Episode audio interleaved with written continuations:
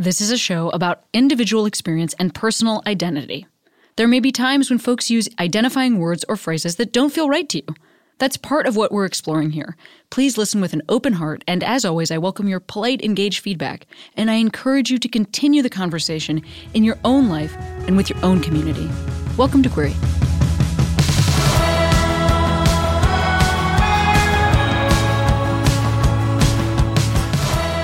Hey, Queeros, Cami here. Wow. Today, Kiku Hughes. Love this person. What a sweetheart. Like, what an absolute sweetheart. And we had a great talk about the Japanese American experience and about Kiku's awesome book, Displacement, which I fucking love. You should absolutely read it. Like, for real. Also, hey, speaking of things that are for real, want to come see me in New York? Well, I'm there the August the August, August 11th through 13th. Or maybe you don't live in New York and you'd like to see me in Nashville on the 14th of August. Or maybe you live in Austin. Well, I'll be there on the 20th. Or hey, if you're in Denver, I'll be there on the 21st. And then I'll be back home in LA for a show at Largo on the 23rd of August. Big August tour dates coming up. Please come see me. I really need this, you guys. Okay. CameronEsposito.com for tickets. Enjoy the episode.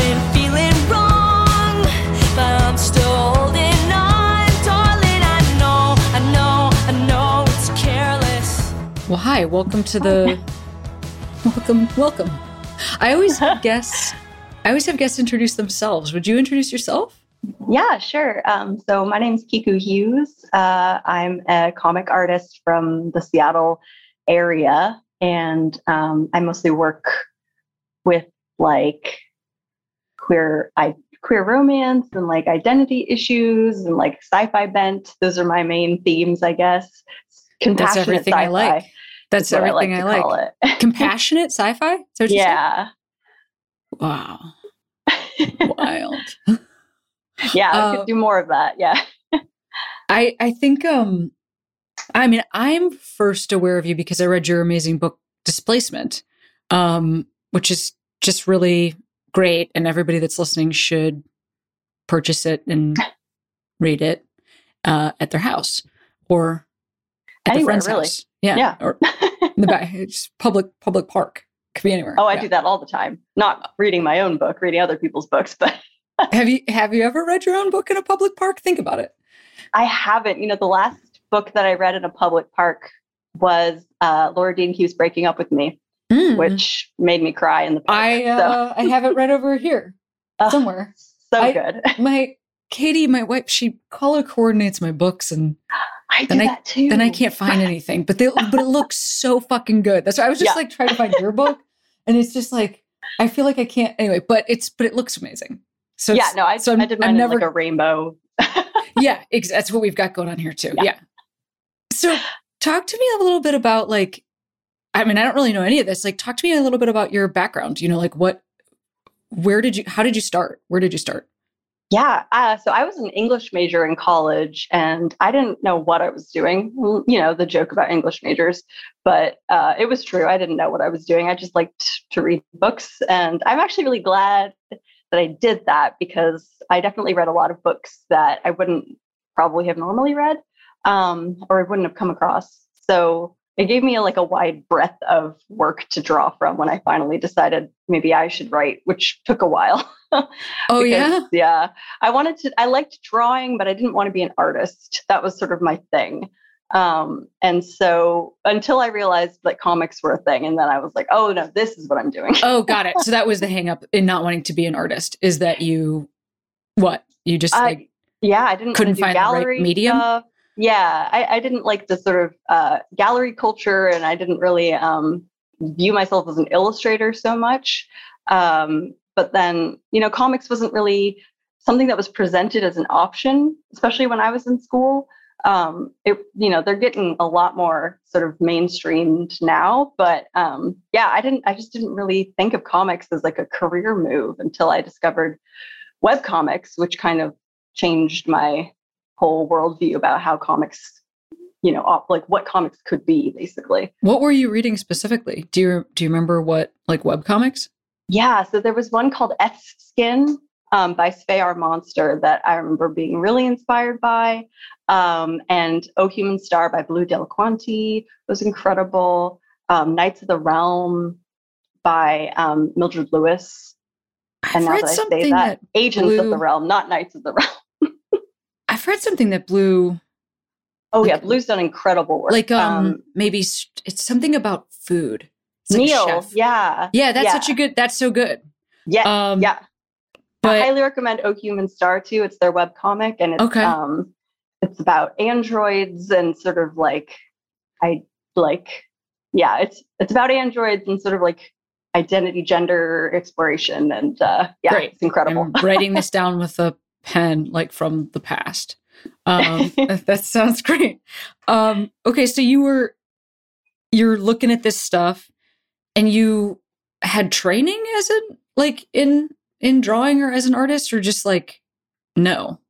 Well, I, I took a couple, like a handful of art classes in college. It was kind of hard to fit with the schedule, but um, you know, figure drawing is always helpful. But I really think I learned more just by like looking at artists that I really enjoyed. I remember Polly Guo is an artist that I learned about when I was first sort of thinking about comics, and her art just like blew my mind. And just sort of studying why I liked it um, helped me figure it out. wow, a lot of these people I like don't even know, you know, which is Yeah. which is wild. It's it's uh I guess I kind of thought I I thought I had like some knowledge but in this area, but no, I don't think so. I don't Oh, think there's always so much more. Yeah. Right. Wow. Okay, yeah. So then so then what? You're like drawing at your house or in a public park?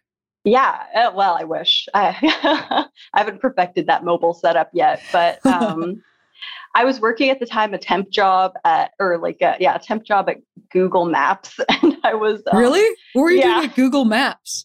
I, I was like the the what's the word? I, I like customer service, I guess, but people Ah. like report issues with the map, and then I would fix it. Wow. Like they're Yeah. calling you? How, No, how are they like- getting in touch with you? there's like a little prompt on the Google Maps that's like, "Is this wrong?" You can report it, and that. Oh my so I was the person who who fixed those. It was actually a really fun job. Um, That's I so enjoyed it a interesting. lot. Yeah, and it was What great. year was this? for, Oh, that was like 2013 through 2015, I think. So it's also like kind of like a almost like a beta version of glue. I mean, I don't know how far into now it's like oh yeah, we're pretty we're pretty far in, but that's it hasn't been it hasn't really existed for that long.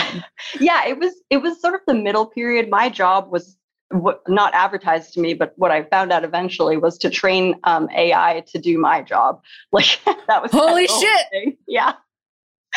So uh, that was part of it, but um, yeah, but it was really interesting. I got to work for a time in the international like disputed areas part of Google Maps. Are you So we- serious? yeah. Oh man, it was. this wild. is so interesting. Yeah. Actually, I don't know how much I'm allowed to talk about that, but Sure, but like just that that even exists. Yeah, because you know, Oh there's my people God. that just like report, you know, land disputes and things like that, and it's like a lot of tricky political situations. So, um, can't but remember- great.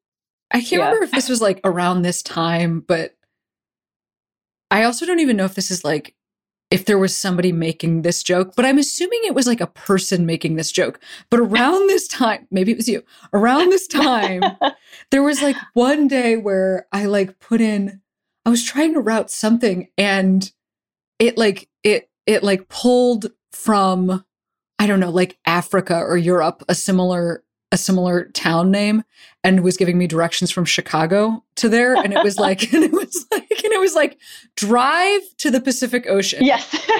go in a boat across the Pacific Ocean. Then there was part of it was like with a bicycle. Anyway, I did get like joke directions once from Google Maps where like I was like, somebody is I don't I didn't mean to like hit the give me joke directions um button, but like it's good to know that they exist where Yeah. somebody was really messing with me.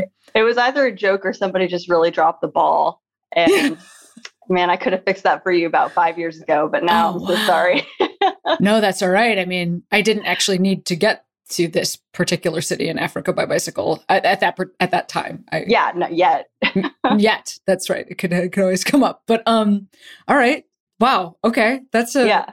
So then you're doing that as your day job, and what else is going on?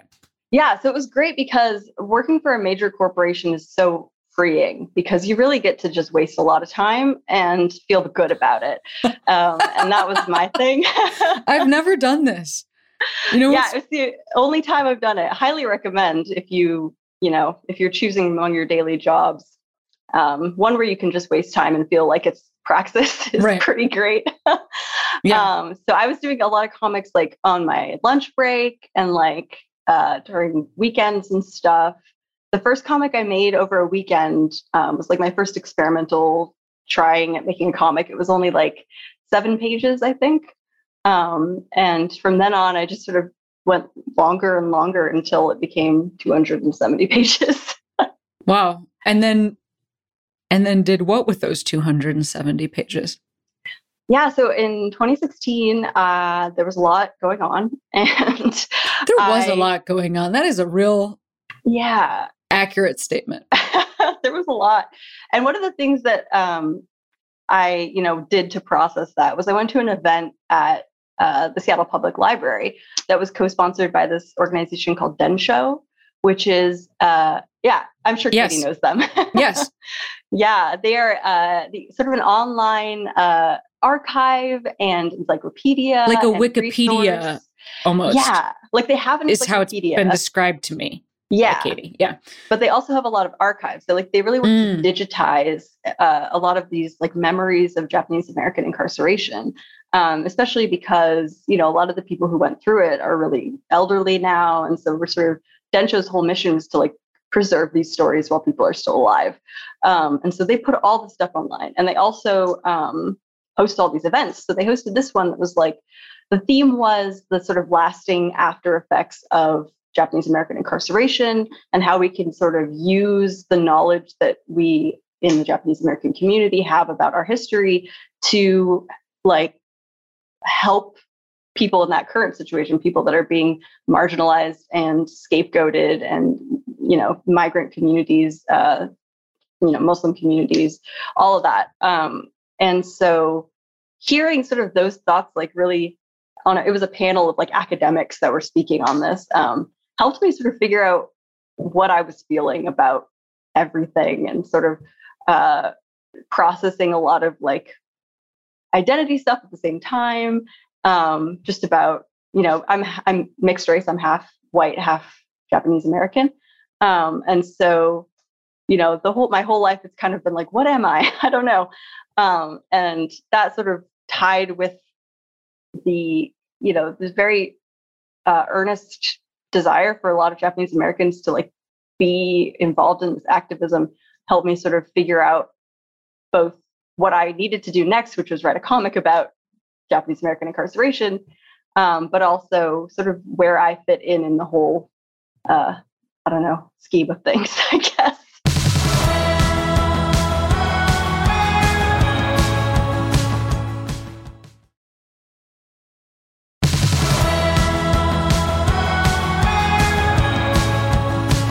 I'm trying to think through like how much context we might have to give for the podcast because I, yeah. I don't actually know. I don't I don't I feel un I feel a little like out of touch around how much we talk about this sort of as a culture because what happened in my life is that you know I'm a white person that is fourth generation American and I moved from Chicago where I heard very little about Japanese American incarceration to California 10 years ago where because many of these camps were here it the proximity and the um, future generations living here and it just it was it was suddenly on my radar in a different way i had heard about it but like it was with the word in you know internment like it was it was very specific information and it was very like um very underplayed, I think is what I would say. Uh, yeah. In terms of its like lasting effects, or even in terms of what it was. And then I got to California, there felt like there was more information. And then now, um, you know, 10 years later, I'm, I'm married to somebody who is also mixed race, white, and Japanese American, and her family was a part of this. So I feel like it's something that's a little more on my purview than maybe other folks who didn't have this in their own family history for multiple reasons. But I don't, I mean, it is now my family history because Katie's my family, but yeah. um, it's not my, I'm not a descendant of this. Um, but yeah, so I don't know what people know about what I, we're talking about. Me neither. And I sometimes still get, you know, people saying, wow, I didn't learn about any of this in school. And on the one hand, I'm kind of like, wow, that sucks. it does suck. because, yeah, I mean, even when I was growing up in Seattle, you know, there's a pretty big Japanese American community as well. Um, but there wasn't a lot discussed about it in school. I remember choosing projects specifically in third grade. Um, you know, we would do like you choose your own Washington State history project. And I remember being like, I want to do Japanese American incarceration because, well, I didn't call it that at the time. Like you said, uh, internment camp was like the accepted term at that time. Um, and for context for anyone else who's listening, um, you know, there's a lot of conversations in the Japanese American community about what to call them because um, technically they were concentration camps, but yes. the, that is such a loaded word because the death camps in Nazi Europe um, were called concentration camps, even though they were death or labor camps. Um, so there's like this cascading pacification of what actually happened. Yes. Um, yeah. Actually, and you and again, just to say, like you like even define that at the end of your book, displacement. You like def- out laid out why specific words were what you chose to use, and and um, you know, again, it's like things like that are why I know this. And so it's, I mean, it's like great. I'm so glad you like put this in your book. But also, if I'm not somebody who's reading your book, it's, it, it does feel like it's like history that currently for folks that don't have this in their in their family lineage it's like almost like a self-selected group of people that are learning about this which is right like you're saying it's it's really disappointing and and incredibly sad that that's true but um, that's even why I know some of the some of these debates exist is because I'm like choosing to educate myself. I guess is right. Yeah, and there's a lot of internal politicking in the Japanese American community about that too. So mm-hmm. yeah, it, it's a there's a lot of like those kinds of issues. But um, so just to sort of like give a summary, and I'm probably going to do a bad job of this, but I'm trying. You know, there was an executive order that asked, told Japanese Americans to report to these sites, these incarceration camps um, during World War II. And for like that would have been my grandparents' generation, you know, yeah. and um, then many of these folks went and joined the military um, because that was a way of creating safety for them and their family. It, there's a huge history of um, just ways that this affected Japanese American community, and we've never really done a thing ab- about that as a country that I'm aware of that like sort of acknowledges and confronts that. Yeah, it's interesting because um, we we kind of have. I mean, there was the redress movement of the 1980s that was a lot. Uh, it was you know headed by a lot of uh, third generation Japanese Americans whose mm-hmm. parents had been in the camps um, and who were you know involved in civil rights activism, and so they started this uh, redress movement to to sort of force the government to acknowledge that what they had done was wrong. Um, and, and they they were successful in that. And actually, Ronald Reagan was the one who um, like apologized on behalf of the country, which is so bittersweet.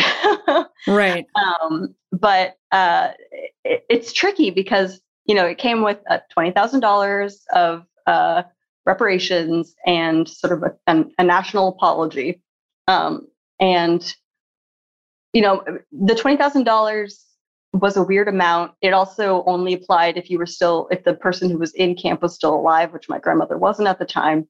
So um, if if family member and that was the 80s, so you know a lot of people were not alive.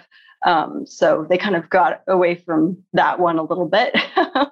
And um, it also, I feel like, I don't know, it is very strange to me that in American history, there have been reparations and apologies to the Japanese American community, while still none for Black Americans, descendants of slaves, still none for, you know, survive, surviving survivors of indigenous like massacres, no apologies, no reparations for any other group. So it, it's a very strange position, and I, I don't entirely know how I feel about it, um, except for that you know Japanese Americans now are advocating for reparations for other communities, especially because well, I I mean for me personally, I think a big part of what that redress movement was about wasn't the money or the reparations. It was really just the government being publicly having to publicly acknowledge that what they did was wrong. That was very important wow. to people because um, you know before that a lot of people didn't talk about their experiences because there was still this idea that if they did so they were being un-american um, and so you know a lot of people have talked about how after the american government said what we did was wrong people that survived camp were more open about their experiences. They were able to share because there was less of this shame. Also, Kiku, I yeah. didn't know that. yeah. Yeah. I didn't know that. Yeah, yeah. uh, what yeah. the fuck? I mean, there's so much, even I'm still learning about this because, yeah, it's just all these stories are so lost. But so you're decision then. And and I think when you're saying like a lot was going on in 2016, I'm just trying to it's hard at this moment to try to remember what when anything has even happened because yeah. so, so much has happened. Yeah. So much has happened. but I think what you're talking about is like that Donald Trump became president and then anti-immigrant sentiment yeah, even the election, not even even before he was president. Yes. Yeah. Yes. Right. Oh my God. Thank you. Yes. Now I'm remembering what happened. yeah. right. Yeah. As he was running. Yes, of course. Oh my God. Yeah. so scary. much has happened. Yeah. when you just said that, I like, I feel like I was like, oh my God, right. That happened. Yes. Yes. Everything he said the entire time he was saying anything was horrifying. And watching um, people just slowly accept it. You know, like at first yeah. he was like the outlier in the Republican debates. And then as people like fell in line behind him, it was terrifying to watch. It was. And, you know, that, yeah. Yeah. His strategy of like, I just, it's like I've never, I don't know if I previously had seen somebody employ the strategy of if you just say other terrible things, you actually bury yourself. Yeah. In the news cycle like a con man strategy typically right? It's it's just, it's like, just like just he's say like the next thing. exactly. Like I, like i know i said all that terrible stuff but if i just actually did you hear the end of the sentence? Because it's equally as bad. Yeah but i bet you don't remember how i started so. yeah exactly. Oh my god what a fucking nightmare. Yeah. Yes. Yes. Yeah well but that's it was also, actually yeah go ahead, go ahead. I, I included the the trump election in the book. I included you know quotes from the trump election and from his advisors and, and actual things that were being said at the time. And i actually got some people asking do you think this dates the book? Do you think you know it it makes it too stale or puts it in this one specific time? And, and you know i was worried about that a little bit but i also think his whole election and and the way that japanese americans specifically responded to it is a part of this history too. It's a part of the legacy of camp and and i think in that way you know even 20 years from now i think it's you know still valuable to understand how japanese americans reacted to the trump election. I think that's very smart. And the other thing that is true is that like just because of how aging works um the the generation that this happened to which is like kind of our grandparents' generation, most people don't know their great most people don't have the opportunity to know their great grandparents just because of like the life cycle. Yeah. um, but many people have an opportunity to know their grandparents. And so you and I are sort of an interesting generation in that this thing happened and younger generations than us m- may not have that personal relationship with the people it happened to. Even if folks weren't talking about it, just knowing that person is a different thing. Like my grandfather was in World War II. He was like, you know, he served when he was 17. He had no teeth because they took all of his teeth out when he was he was, he was in the Navy and he had Oh. toothache. And the easiest Oh. thing for him for them to do was to remove all of his teeth. And so he had dentures from when he was 17 years old. He never told me that story. But That's I wild. knew but I knew him, you know, and like the World War II generation, our grandparents' generation, my kids won't he's he's already passed. My kids won't know him. So when I talk about him, there's like a difference there. And I do think that, you know, in that our generation is was able to vote in the Trump presidency uh, election and then also have personal knowledge of those folks kind of the last you know generation that that might be true for um this is me defending your use of trump quotes to your publisher well, thank you. 'Cause it's a my big- it- it publisher makes- was actually they were very cool with it, Or whoever it Yeah. is. but I, but it does make sense you know to me that it's like that that loop of of personal knowledge with these folks is is just different for for us and for our parents than it will be for our descendants yeah, absolutely.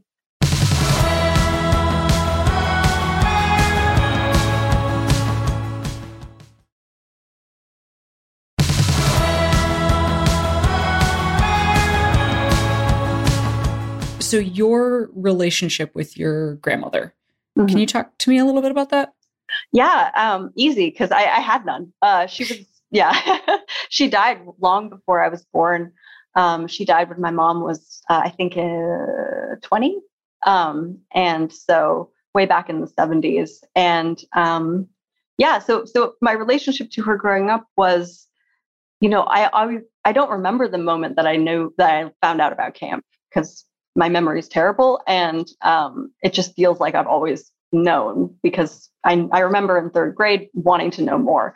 But um but she's always been kind of just you know photographs and and just sort of uh you know a disconnect between sort of where we are now as a family and where she was. Um you know there's huge distance because not only was she you know experiencing japanese american incarceration um but she grew up you know she raised my mom's and her siblings you know very lower class very um, impoverished. They were in the projects in new york city um, and she was a single mom in the 50s with four kids. So you know there's just so much that i i don't know about how she made it how she got through all of that. And you know part of writing displacement for me which is really an exploration of sort of what we don't know about our family um, Yeah. Was was working through you know what that lack of knowledge means and sort of why I don't know what I don't know. That was a big part of it. Yeah, when you were talking about sci-fi at the beginning, at the very beginning, somebody might wonder why y- you would call yourself Oh, yeah. sci-fi if they haven't read this book. But there's like a, I don't know. Would you do you do you call it time travel? Would you call it Yeah. time travel? Is it a time travel element? In, the book, I sort of uh, at the end, spoiler alert, but not. I mean, who cares? Um, it, I, I refer to it as memory travel um, because to me, time travel um, it kind of insists upon historical accuracy in a way that I didn't want to emphasize. I wanted it to be about what a community remembers um, and sort of how that shapes the present um, and the way that those memories are are played out physically in our in our current lives. Um, and so so it, it operates kind of like time travel, but without the um, historical accuracy, I guess. Or like Which a, isn't to say that I or I like did a a lot of car that flies. Yeah, Yeah, there's no yeah, car exactly. that flies either. There's no big machine that I'm like Mm-mm. fiddling dials and stuff. right. Unfortunately, because I know. Well, luckily that me, would be so I fun to draw. Yeah. I know. I You don't wanna like draw drawing machines. it was hard enough having to draw a train.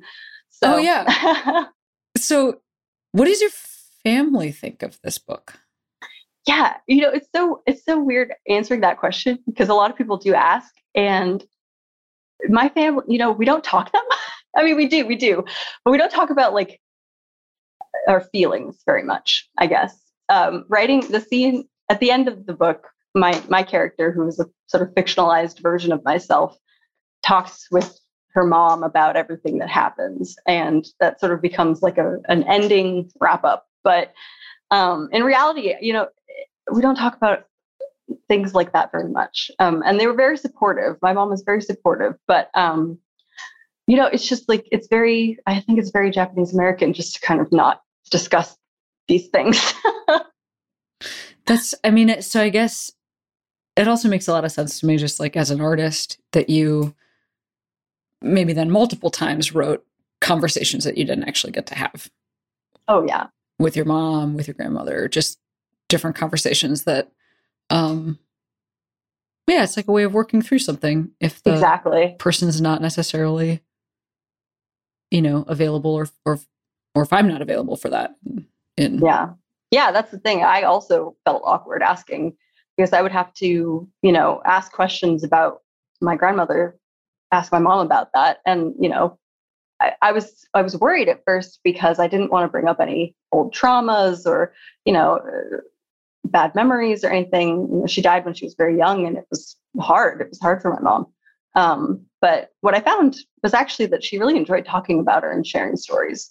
Um, and I was able to share what I learned about camp and about what she, my grandmother, would have gone through with my mom, um, which was not something that my grandmother ever talked about really. So that was kind of, in a way, it was very like healing, I think, to sort of share these things with each other um, but not in a way that we discuss as such. yeah, I, I, I hear you. I mean, some of this is just my guessing, but I do feel like where we're, we are in 2022 is like maybe a time that this kind of conversation could come up, you know, a little more. I mean, even in 2016, you're at that actual event. You know, there's this is you're writing this book, people are publishing it. Like it, we're sort of, and it and it's that doesn't line up with and this is sort of what you were saying earlier the folks who actually experience this are now either gone or or very old so like the timing when that is the the i guess the threat of loss around these stories is that like mm-hmm. there was a big period of time where like we just you're saying it's you know japanese american to not talk about these things but also if people are shaming you and not giving space there's you know, also that. Yeah. Um, my question is like, you know, have you heard from a lot of folks about this book mattering to them? Does that feel like a lot of pressure to you? Like, how do you position? How does anybody kind of like exist and make art in that framework? It just feels like a lot of it feels like a lot of pressure to get it right and to you know speak for a community, especially a community that maybe didn't get to speak or maybe now won't get to speak because they're not here you know what is that like for you yeah i mean it was it definitely i put a lot of pressure on myself about that especially i you know i spent over a year just researching when i was writing. Um, and even so i still know there are things that i didn't include or that i got wrong. Um, and, and, part of how i dealt with that was definitely the uh, use of the sort of magical sci-fi element um, to again de-emphasize the importance of like detail of of, of precise detail, I guess, um, and really emphasize instead the sort of emotional community impact. Um, and you know, there I do wish that you know I could have all the answers, but I knew that was never going to be the case, especially when it came to my grandmother's story specifically. There's just things that I'll never know, and there's things that we as a whole will never know about what people experienced. Um, but you know, I have heard from a lot of people, Yonsei, the fourth generation, my generation, um, who, you know, felt very seen in this book, which meant a lot to me. Um, because part of part of the book, as I said a little earlier, was sort of figuring out who I was as a Japanese American and where I fit into that. And I think that is true for a lot of people, especially people who didn't grow up in historically Japanese neighborhoods. Um, who who feel that distance and that is by design the thing that i really come to realize is that the camps weren't just about removing people from their homes it also scattered the entire community across the country because so many people left camp early in order to leave camp earlier than they closed in 1945 you had to go east or you had to go away from the west coast which is where historic japantowns were um, and so that disillusion of community was, you know, such a, a blow to the fabric of, you know, the, the culture.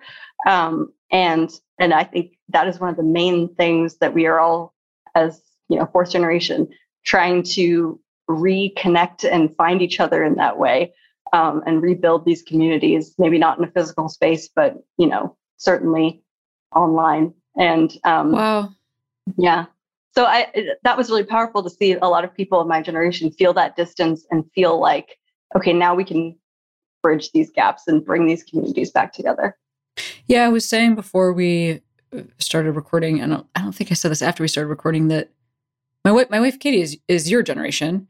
Yeah. And um you know she was so i like found your book first. I don't even remember how and when i was like um, you have to read this. And I think it even took her like a minute to kind of be get to that place where she wanted to because I think she was nervous about the just how emotional it would be. Mm-hmm. And I think it was really emotional for her. And you know, so I got to s- see some of what you're talking about in my own bed because uh, she was reading it at night.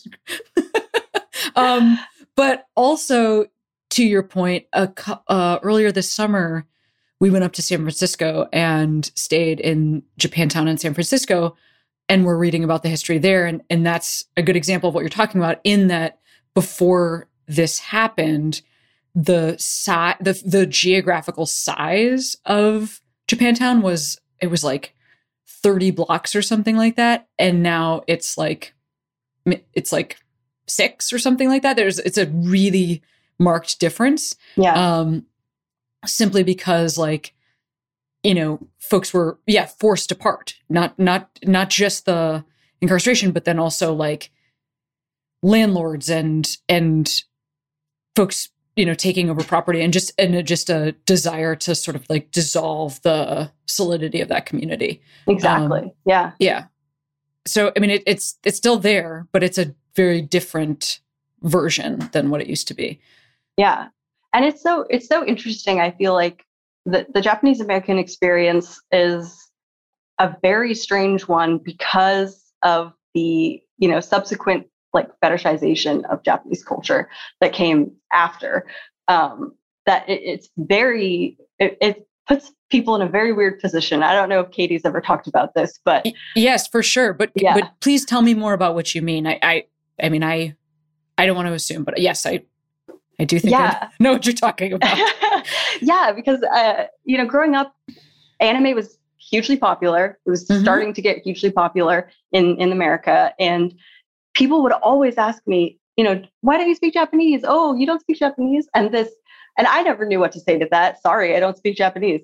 But you know, as I grew older, and especially re- researching for displacement, I realized just what a weird question that is like what my grandmother would have thought of that question because she made the conscious choice not to teach her children Japanese.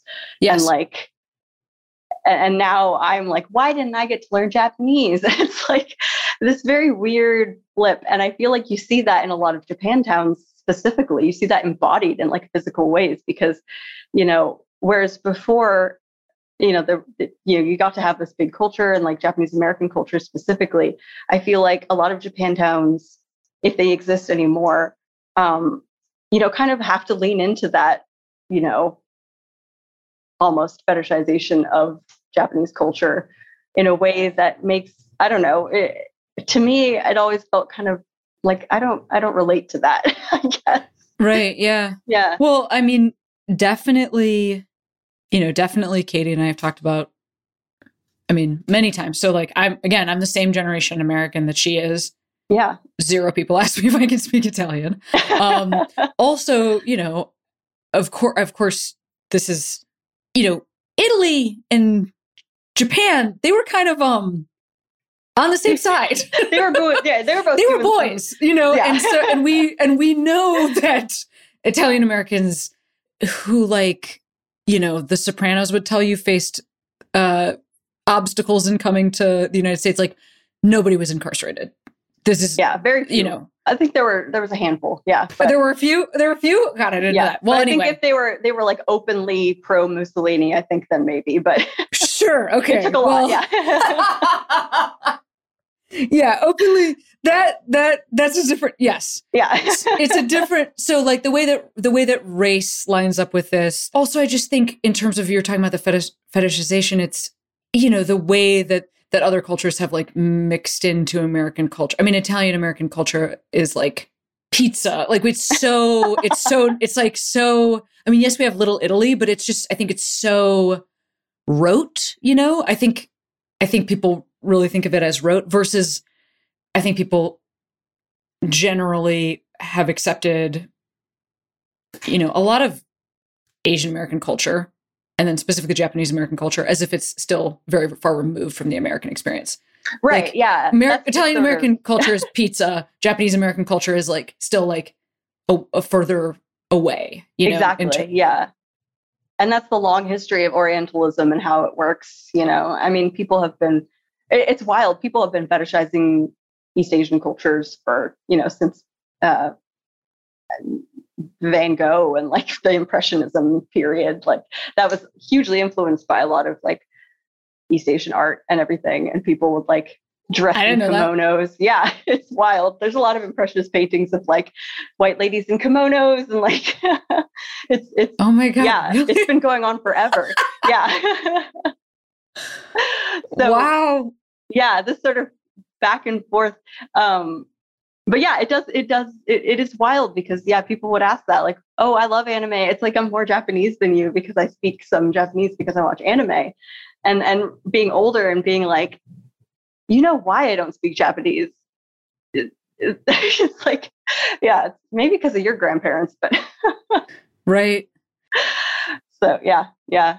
I don't know. It's a weird. I still have a lot of trouble articulating that specific feeling. Like I didn't watch anime when I was growing up because it made me feel weird. And I couldn't, I still have a hard time explaining why, because I missed out on a lot of good stuff. oh, I'm just going to take this even one step further. And you can totally say that you don't want to answer this question. But, you know, there's a, there's a big intersection here with queerness also that I feel like, you know, in terms of lesbian identity, queer identity being fetishized, um, Asian women being fetishized, Japanese American culture being fetishized. It's like a it's like a big giant stack yeah of different yeah. things that we fetish that we fetishize and i'm just curious if, if you could speak to that for a second or if that's or if that's been part of your experience at all because i certainly know that like yeah each of those things are something that like i can imagine a, a, a stereotypical white guy in a basement googling in a horrifying way oh, and when yeah. that's your actual identity you know and it collides with things other people are putting on you. It's, you know, it's a lot to, I don't have to tell you, but yeah, I'm just curious. No, absolutely. Um, and yeah, I mean, in a lot of different ways that comes up. Like I, I was super late in figuring out like my sexuality. And part of that I realize now as an adult is because I was so focused on figuring out my race, like what race am I? that I was like, I'll deal with everything else later. I kind of have a brain where I'm like, if I'm like, I can't work on three things at once. I have to finish a project first. that makes a lot of sense. Yeah. Yeah. Yeah. So, for sure.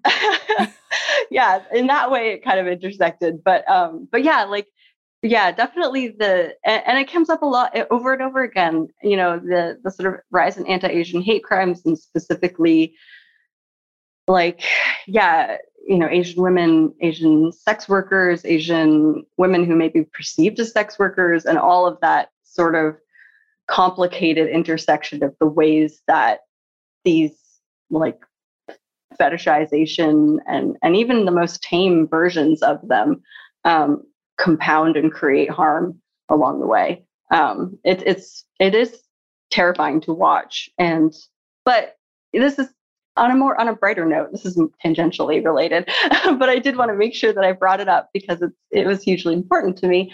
Um, was uh, I always want to talk about Jiro Onuma, who was the only docu well, the best documented um, gay man in camp, um, and he, you know, there's photographs of him with his boyfriend in camp, and it is like finding that was incredible for me.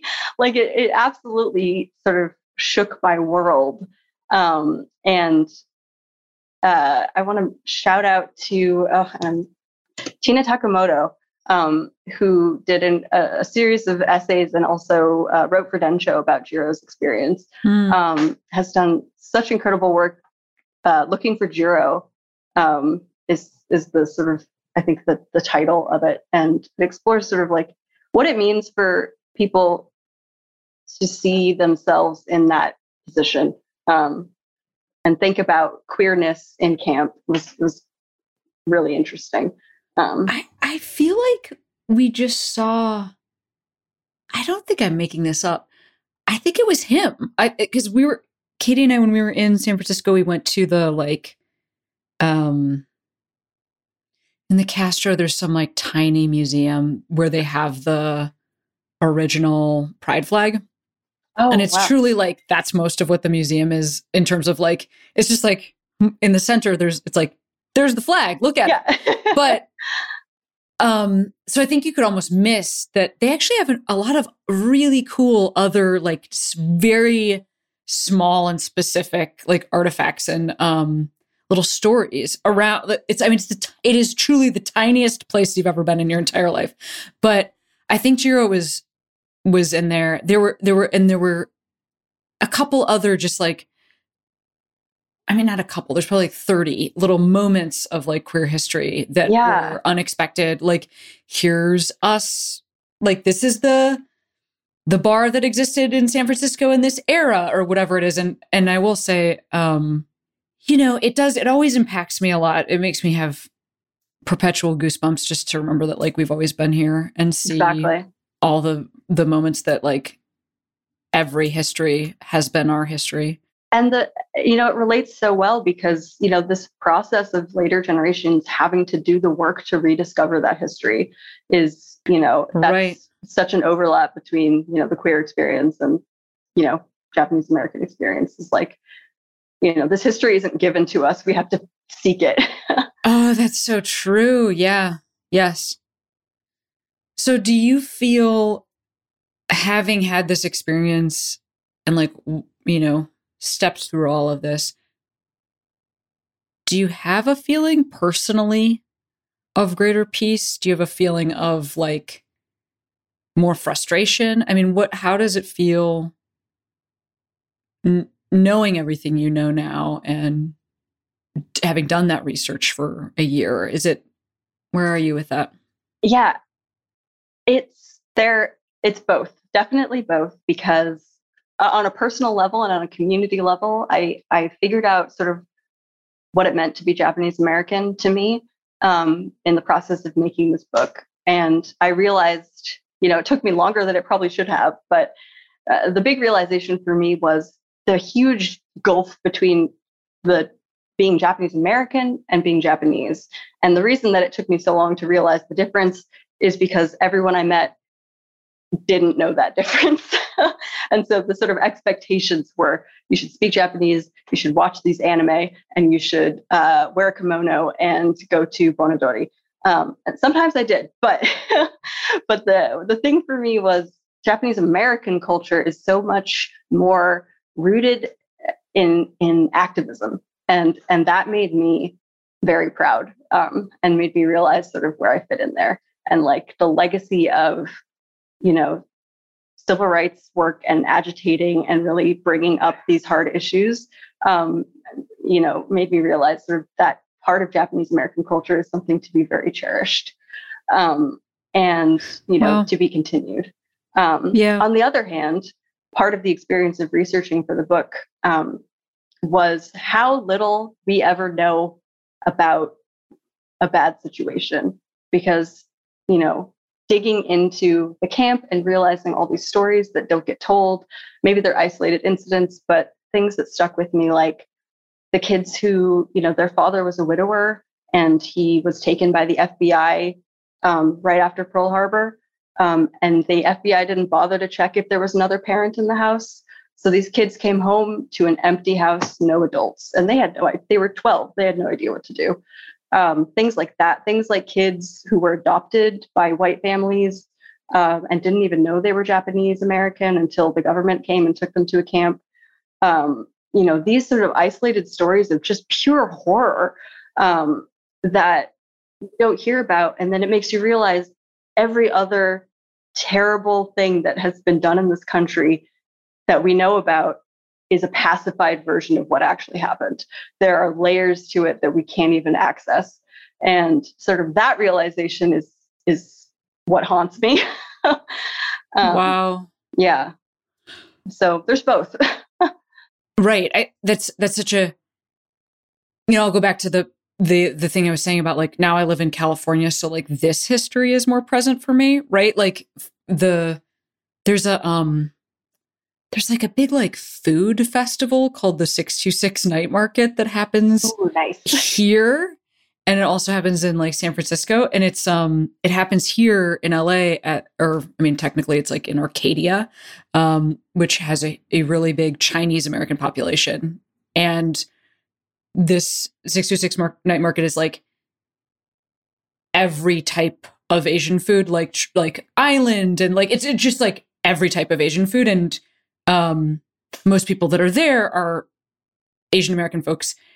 And I just say this to say that, like, when we were going to the Santa Anita racetrack to go there, Katie was like, I was telling, you know, she's telling one of her friends that we were going to this, and he said that this is where his family was held before they were this racetrack. Yeah. Is there are like stalls, and this is where folks were held, bef- like, as a middle place before the assembly to, center. Yeah. Yes, that's the right word for it. Before going to the incarceration camps. So we're like driving in, you know, and it's just everything all at once. It's like this celebration of culture with many different types of cultures with that history. And like you're saying, I mean, I just happened to know about that because of like who's in my car and who she talked to and where I happen to live. Um, it's a humbling thing that you're saying. You know, it's a it's a yeah, humbling thing. We'll only ever know sort of the surface of whatever happens, and that is terrifying, but should be, I guess, motivating to to always want to learn more, to never take things at face value. I guess. Yeah. wow. Okay. Well, you are awesome. Oh, thank you. No, you. I, I loved talking to you, and um, before I send you back into your day, I just wanted to ask you to shout out a Queero, which is like a person, place, or thing that made you feel you could be who you are today. Would you like to shout Ooh, out Aquiro? Yes. Oh, person, place, or thing. Oh my yeah. gosh, I should have prepared for this. I'm sorry. no, no, no preparation needed. Yeah. Maybe we should. I mean, I already shouted out. Warning. I already shouted out uh, Tina Takemoto's uh, "Looking for Jiro," which was huge for sure. Um, you know, I, I will I will say web comics, I think.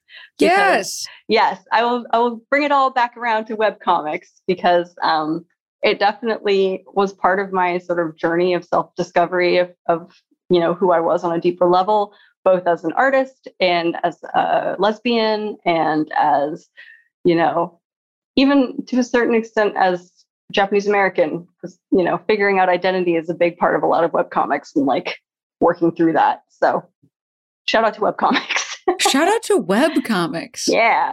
Absolutely. Free, free to the masses. But Ooh, you should yes. always tip if you can. Absolutely. Kiku, um, can't wait to see what else you get into. And and thanks so much for your time and for like all of the historical corrections. Cause... no, no, no. You you did great. well, thank you so much for having me. It's, uh, it's truly an honor. yeah, it's a real pleasure.